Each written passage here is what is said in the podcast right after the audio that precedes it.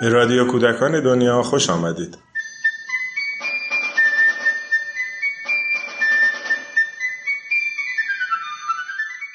سلام در این قسمت از مجموعه صوتی محله شکرخانوم به شمال شرقی ایران میریم و این بار به زبان ترکمنی قصه شکرخانوم رو میشنویم آقای رحمت الله دعش با گویش نخورلی که یکی از گویش های زبان ترکمنیه قصه شکر خانم بیمار می شود رو می خونن.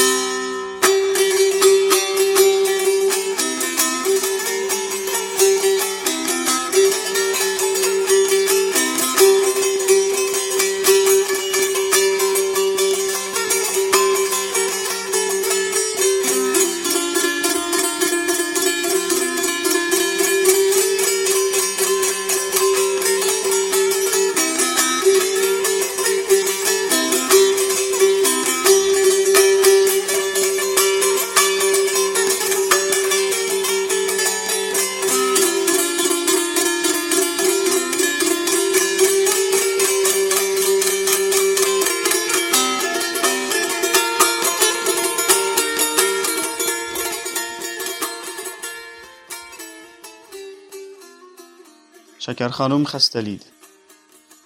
Şəkər xanım dənqilən soyuqdan oyandı, canı ağır idi.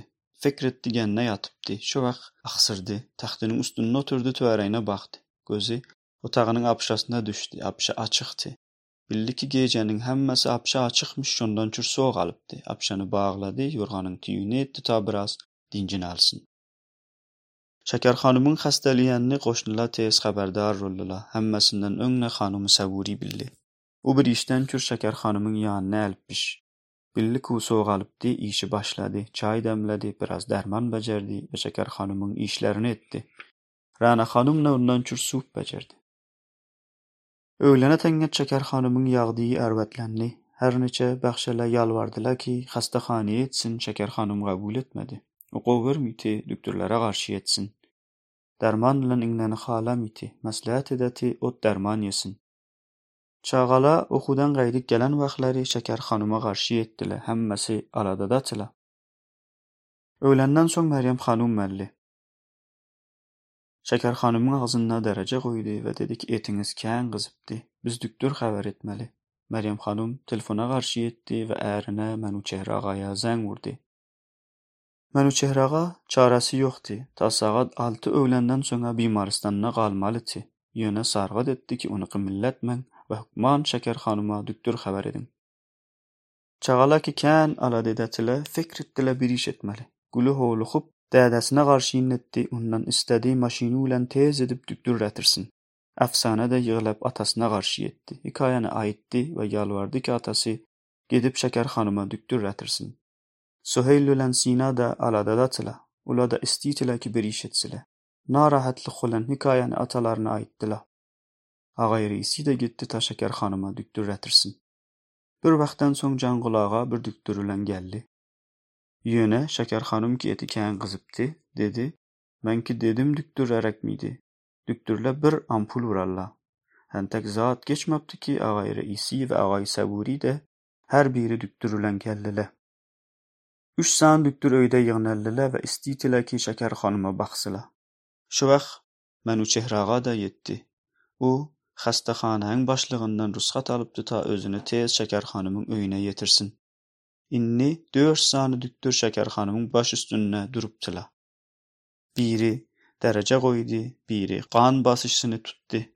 Bahşasy guşy bilen üreýiniň wuranynyň sesini işitdi. Ýöne menu çehraga birje Şekerhanymyň ellerini ellerinde tutupdy. Soň dükdürlerden biri Şekerhanymyň kulaklaryna bakdy. O biri burnuna we bokurdakyna bakdy. Bähşe biri de nefes çekişiniň sesine gulak asdy.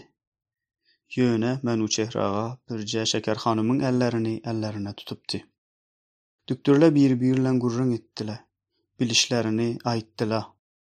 Bolsa da bir soğalma. Şol ot derman gowy. Birje ärtire teňeç neçe sany gyzdyrmany kesen işsin.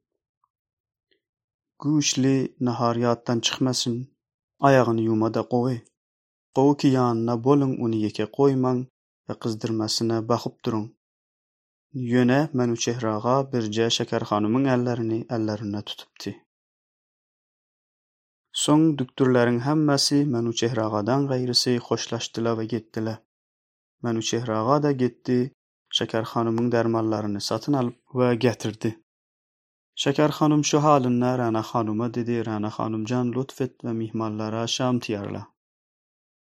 Goşula dediler, "Ýok Şekerhanym, biz gedemiz, siz diňjiňizi almaly." Şekerhanym dedi, "Dükdür demedimi ýanymda boluň, meni ýeke goýmaň, her neçe türäýimne adam köp bolsa gowy."